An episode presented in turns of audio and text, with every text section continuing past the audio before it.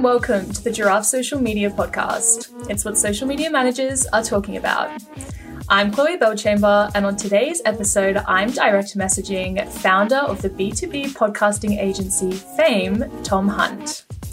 We'll be discussing how businesses should leverage their podcast to create unlimited, engaging content for their social channels.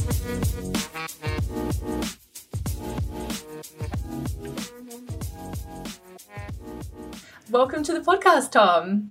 Hi, Clay. Thank you so much for having me. Our absolute pleasure.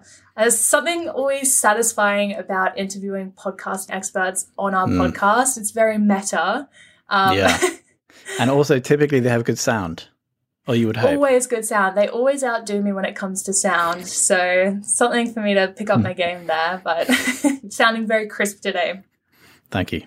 Um, well, before we jump into things, why don't you start by telling us a little bit more about Fame and all the work you do over there?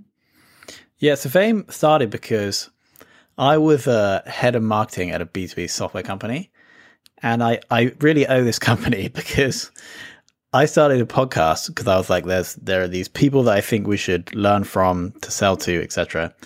Long story short, podcast like went really well. I like saw the power of a B2B show. And so after a year or so left and then asked them if they'd like to be our first client. And then they became the first client. I then hosted that show for a further 200 episodes. I got kicked off being a host a couple of months ago, but it's all good. They're still a client. And then, so then all fame is really is we've taken that process that we built and then have uh, iterated on that over time to essentially help B2B companies start and grow podcasts. Mm-hmm. Well, I love that you kind of left this one job but had a good enough relationship that you brought them on to your to your new agency. That's awesome. yeah, for, I mean credit credit to Ebster.com um, for allowing me to do that. Yeah. Uh, well, Tom, we're here to talk about using podcasts to create engaging social content. But before we do, I want to know why should B2Bs be investing in podcasts in the first place? Great question. Really good question. I think there's probably two good reasons. Reason number one. Talk us through it. Reason number one is that a really good way to like network in an industry is to like do stuff with people. Have you ever noticed if you like go traveling with someone, just one person, you get really bonded to them. Have you been traveling before, Chloe? Yes, yes, I have. Cool. Okay. And you probably went with a person or multiple people, and after you're like really bonded with them. Mm-hmm. Or just sick of them, but yes. or sick of them, exactly. But traveling is a little bit more extreme. But uh, but so going back to the point, we're it's really good to, to, like if, if, you're trying to grow your company in, a, in an area it's really good to network within the area right? And the best way to build relationships with, with people is to do things with them do like slightly scary like things together. And so a really good way of doing that is by creating content together, specifically audio slash video content, because it's a little bit more scary than like co-creating a blog post on Google Docs where you're not even speaking to each other. And so let's say you're entering this new industry and you start a show and then you do a hundred episodes, each with, with influencers or potential customers in your niche. Then after the hundred episodes, let's say it's a weekly show and it's two years, you've done, you've done hundred episodes then you're going to have a hundred strong relationships with players in that niche. And that probably means that with through the audiences of those people, you're going to be able to like get through to most people in the niche, depending on the size of the niche, obviously. So that's number one. If like going through like this emotional journey of creating content together forms really good relationships. Not that you're trying to just sell to the people you bring on the show, but you're, you're going to build relationships with them. They're going to like you. So in the future, they're going to refer you business or they may even become a customer. That's mm-hmm. step number one. Step number two, or, or point number two here, is actually why we call our business Fame. So our business is is called Fame because the, the result of running a B two B podcast well is that your your host and your business become famous. There's a two step formula for, for for getting famous. If you think about Taylor Swift, my favorite example, she does all she's done in country music first and then in pop music second is two things. First, she just creates real like a lot of really really good content in a specific niche e.g country music. That's step one. Step two is that she's just seen around other famous people in their niche. So she she'll go on to like other country music songs. She'll like do albums collaborating with famous country music people. She did that in both country music and pop music. So that's the formula. Step one create a lot of really good content. Step two seen around other famous people in the niche. And so going back to the b2b podcasting example you start a show. Let's say we're going to start a show about email marketing Mm-hmm. We do 100 episodes. Every email marketing expert in the world has been on the show. So we get exposure to their audiences. We're getting slightly better at creating that content. So after 100 episodes, we, we produce the best email marketing podcast in the world. And we've been seen around the other 100 famous people in email marketing. After that, you, your host of the show and your business should be famous in the world of email marketing. So that's why I think people should do B2B podcasts. Totally. I mean, it sounds like a winning formula. If Taylor Swift mm. can do it, so can we. exactly. Uh, moving into the content side of things now, though, from what I understand, there are three main benefits to repurposing your podcast. The first is to reach a wider audience, the second, to drive traffic to your website, and then the third is to position yourself as a bit of an expert. Um, so, how will this content differ depending on each objective? Good question. So, drive traffic to website, position as expert, and what was the the other one? The third one is uh, to reach a wider audience. To reach a wider audience, yeah, I think reaching a, a, wider audience and driving traffic to your website are like two alternate poles. They're like if you're trying to do one, you're not going to be able to do the other. And the big trend. So we'll start on these two, and then we'll move to the other one. There's a big trend on social networks to like really avoid sending people off of their platform. And it makes sense, right? LinkedIn does not make money from ads if someone makes a post and it sends a shed load of traffic off their platform. And so I would actually, or here's the big trend that I'm starting to jump on the bandwagon wagon now, is to actually stop putting content on our own domain at all and only just pumping it into the places where your ideal listeners are, mainly social like platforms like Reddit, Quora, etc. And so just almost without a thought for your website traffic stats, how can we get as much engagement on the social platforms as we can? Because if someone really wants to like know who you are or like come and buy your stuff, they're going to check out your profile and see that you work for or at this place. So I would actually try to devalue sending traffic to the website for now, because that will come if you help and educate um, enough people through pushing the content onto the social platforms. And the other one was, yeah, like be seen as a thought leader. Again, I think that's optimized by just like getting as much attention on the content within the platforms themselves first. That like reflects good on you and it also will build the audience for the show because if you're like adding enough value there, people will Google either your site or your show. So mm-hmm. that's that's how I probably approach that. Yeah, perfect.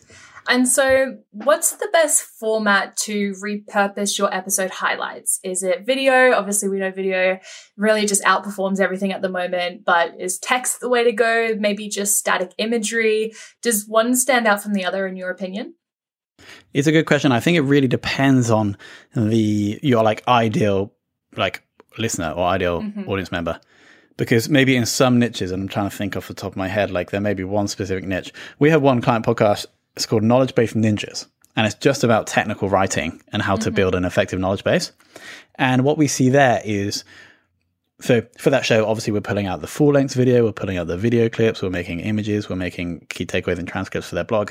That actually the written either social posts or uh, blog posts perform the best. And that could just be chance, or it could be because the people who are ideal listeners prefer consuming written content versus image, audio, or even video. Mm-hmm. So I think it really depends on who your ideal customers are. But the way, I mean, the way you find that out is either by asking them. If you have listeners, I always like recommend to like try and get a listener on like a 10 minute call, just ask them what they like or dislike about the show, or just send a survey. The other way to do that is by just creating them all and mm-hmm. then seeing what performs the best. Definitely, definitely. And what what sort of? I mean, you've mentioned a few there. We can do blog posts, key takeaways, little uh, video snapshots. Are there any kind of out of the box content mm. ideas? And perhaps we'll get into this a bit later. Um, that really kind of help your podcast shine. Yeah, I think so. You pretty much listed them all. There's like the carousel on the link on LinkedIn. There isn't anything. I mean, we haven't done this yet, but I'm sure like you could, if you really spend a lot of time, like do TikTok style videos and just like smash it. I know a couple of shows that have done that, but we haven't done it. Like My First Million is a podcast that have done that really well. The All In podcast is a podcast that have done that really well. So I think there's like essentially is like pulling out image, writing, video, or audio mm-hmm. from the show. And that, that and so in all those different like mini formats, that's what you can do. But we maybe talk about this later, but I'm actually quite excited about something else. Should we talk about that now? Tell us. Okay, so if your show has like a consistent structure, if every episode has a consistent structure, let's say you have these five questions that you ask every guest, or let's say for every episode you just focus on one specific thing and then ask the same questions. An example of this is a podcast called Metrics and Chill. All they do is they focus on a specific metric and then they just like ask the same five questions about the metric, like how, how are you doing with the metric? How do you improve it? Why is the metric important, for example? Mm-hmm. And then if you do this, let's say you do 50 episodes, this means you're going to have a database of 50 metrics and then like standard like, like data points, right? Mm-hmm. And so what you're really building there is a data, a valuable database of proprietary data that no one else has. So if you like Google Nathan Latka, um, or go to like getlatka.com, which is all he's done with his show, like 500 episodes, maybe more. He just asks SaaS founders about like how they build the company, what their churn rates are, etc. And then he sells the data right? If he's building his database through the podcast and he sells access to the database or metrics and chill, or I- so actually the the reason I'm talking about this now is because when you have that database, you can do really cool things with other content. So let's say we go back to the email marketing example, and we're all we're doing is we're we're getting people with email lists, and we're saying asking them how many times do you send messages to your list, what is your favorite subject line, what's your average open rate. Do that for 50 times over a year. At the end of the year, we can say we have like the 2022 ultimate email marketing roundup, like ebook, right? Which is like 50 pages of like pure data that no one else has. Right? And so, so that's what I think is quite interesting and, and exciting. Totally. I love that idea. And actually Mm. we we do have our rapid recommendation segment coming up at the end of the show. So maybe there's an idea there. We can get all of our marketing experts' favorite recommendations and round them up. There we go. Thank you, Tom. now, uh, we're currently not sat in the same room. We are, you know, at different ends of the country recording this episode. Um, so we have a lovely podcasting platform that allows us to do a video call at the same time as recording our audio. Um, but for podcast hosts who maybe share the same space as their co-hosts or their guests, or maybe they just, you know, host alone, is it worth them setting up some sort of camera so that they can capture this extra content um, if they're not using a platform like we are?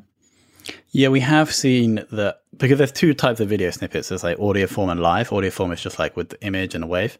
We mm-hmm. do te- typically see live snippets perform better, probably by like 10 to 20%. So that's the reason to do it. Also, like p- just putting the long form video on YouTube, you can do it with just like an image and maybe some audio form waves, but if we always see the actual faces do better. So I probably w- would recommend doing that for like that slight uplift on YouTube views and its social engagement. Um, but then it depends. Like I, I probably wouldn't depend on your, budget as well. Like it, if it's just you talking to the camera, then maybe I would just get like a hundred dollar webcam. Sure. Um, if you have a studio and you're like going to be doing this for a couple of years and you have big budgets, then maybe you like spend a bit more. Absolutely. And then once we've created, you know, we've made this podcast, we've recorded our episode, and now we're looking to create this endless stream of content.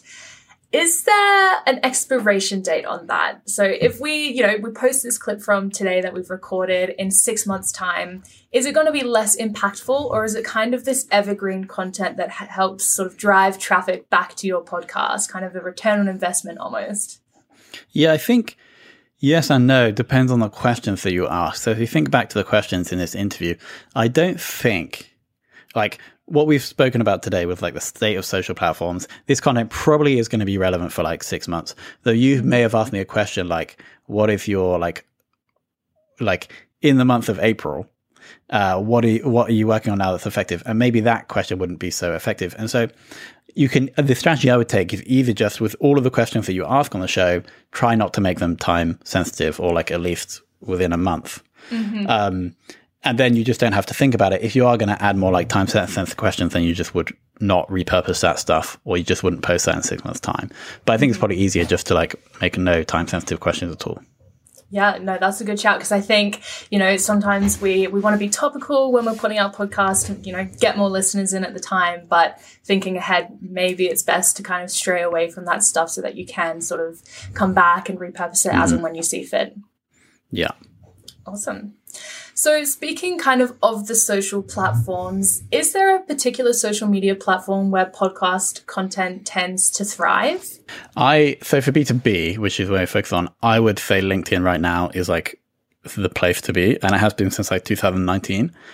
That could change. I know like a lot of B two B brands are moving to TikTok. I don't have much experience there, but I think that it could it could be big in the future. But right now, I would like just focus all efforts on LinkedIn and going back to what I said, I think it's super important to like try to avoid even like sending people back to a website. Mm-hmm. So I would just, if whether it's video or written or image, I would just try and pack all the value into the post. And then if you want to, just in the comments, say, check out the full episode here. That is like what will actually work. Right now, if you just write a post with like a couple of lines and saying, go and listen to the show, it's very unlikely that that is going to work. Mm-hmm. Yeah, totally. That's a really good point, actually.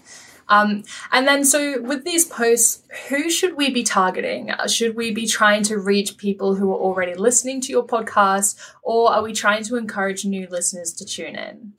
Yeah, so I would like with the post, what, what I'm f- trying to do is I'm really trying to just speak about something like controversial, valuable, exciting in the post that's going out to like potential listeners and existing listeners, but get them interested in that thing in the post and get them to think, oh, yeah, that's interesting. Check the comments, listen to the show, and not even like almost not mentioning the show in like the in the post itself, right? It's just like, can we make this person stop scrolling? Can we make them think for a little bit? And can we like improve their lives in some little way? If we do that, they're going to come and find the show. Mm-hmm. Yeah, no, that's great. And we've you've kind of touched on a few really great podcasts that you listen to and that are sort of setting an example of what you should be doing. But I want to know what are some of the best cases where your clients have been able to create unlimited engaging content for their socials? Yeah, so we going back to the example of the ebook, we we've done that with a couple of clients We with the with the technical writing one actually. I think we're doing like a quarterly ebook just summarizing the insights because most of the questions were the same. So each chapter was a question, and then we just put in the insights. Obviously, like we're there's like eleven guests or something in there, so then we can post that. Tag all the guests, and then that, that like you're guaranteed a bit of distribution there because you get some likes, maybe even a share from mm-hmm. the guest. So that has worked pretty well. Um, I'm trying to think our best like content like distribution example is I think there's one client where we create like 13 videos for every episode. Mm-hmm. And these videos are put on Instagram, TikTok. They're there. They they're posting on TikTok. I'm not doing it myself, so I don't know about it yet. So it's like Instagram, TikTok, Twitter, LinkedIn, YouTube, blog post on their blog. And so that's probably the one like where we're getting the most value. And it's like a big operation, like, but it's a lot of work. But once you have the process nailed down and everybody in the process knows exactly what to do and when, it does happen seamlessly. So you as the marketing manager or you as the CEO of the company can kind of step back once the process is working.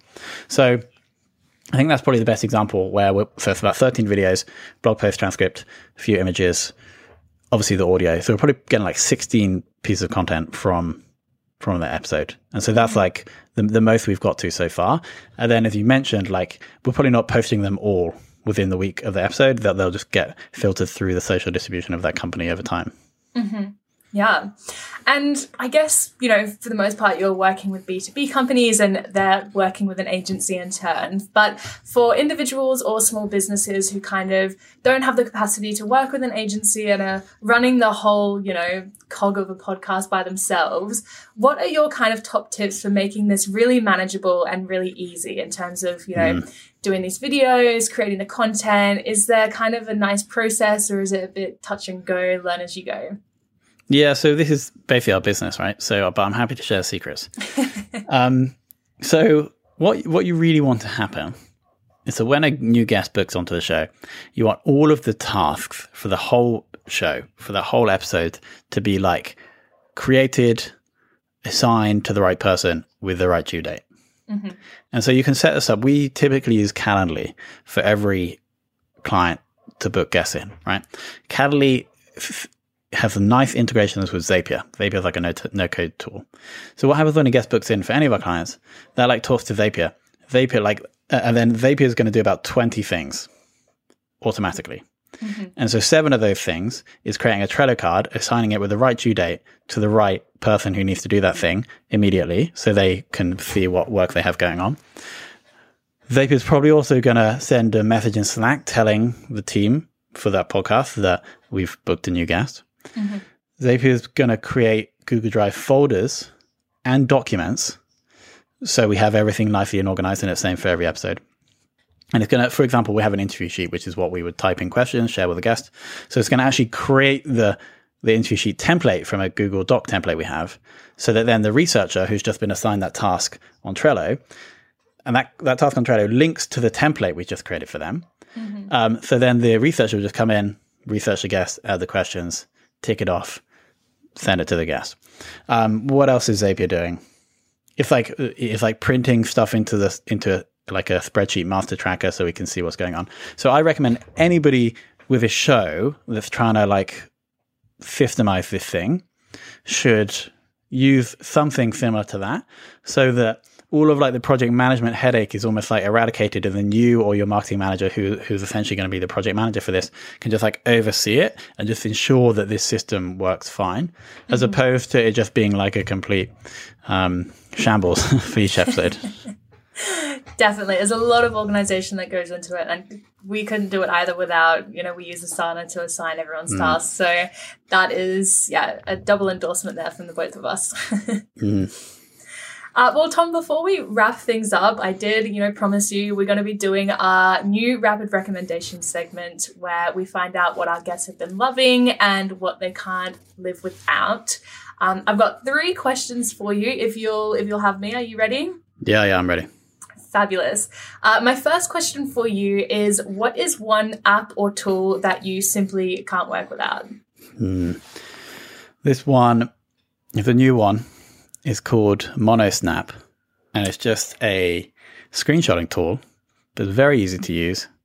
You can add little arrows, little boxes.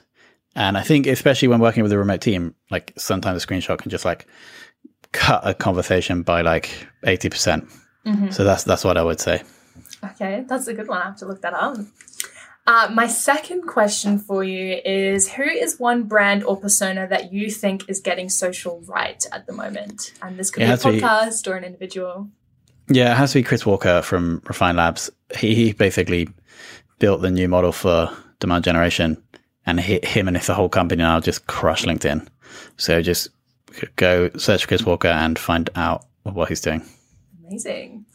And finally, what is one valuable resource, event, or group that you think our listeners should know about? Mm, good question. I mean, I might have to share. I have a Facebook group called SaaS Marketer. It's got 11,000 people in. It's about SaaS marketing. I don't know if that's relevant for the audience. It's a good one, though. I, yeah. I put my, my wisdom in there, so I don't know if that's appealing to people. Aside from that, so it's event, group, or resource. And I think we're going to have to stick with that. That's perfect. I mean, based off this episode alone, I'm sure there is lots of valuable information in there. So the listeners mm-hmm. should definitely go and check it out.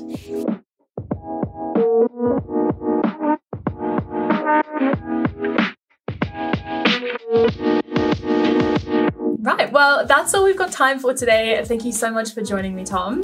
If you enjoyed this episode, don't forget to subscribe if you're listening on Apple Podcasts or give us a follow if you're listening on Spotify. We would love to hear what you thought about today's interviews, so make sure you come and reach out on the socials. We'll be purposing a lot of content now after this uh, episode and let us know what you thought.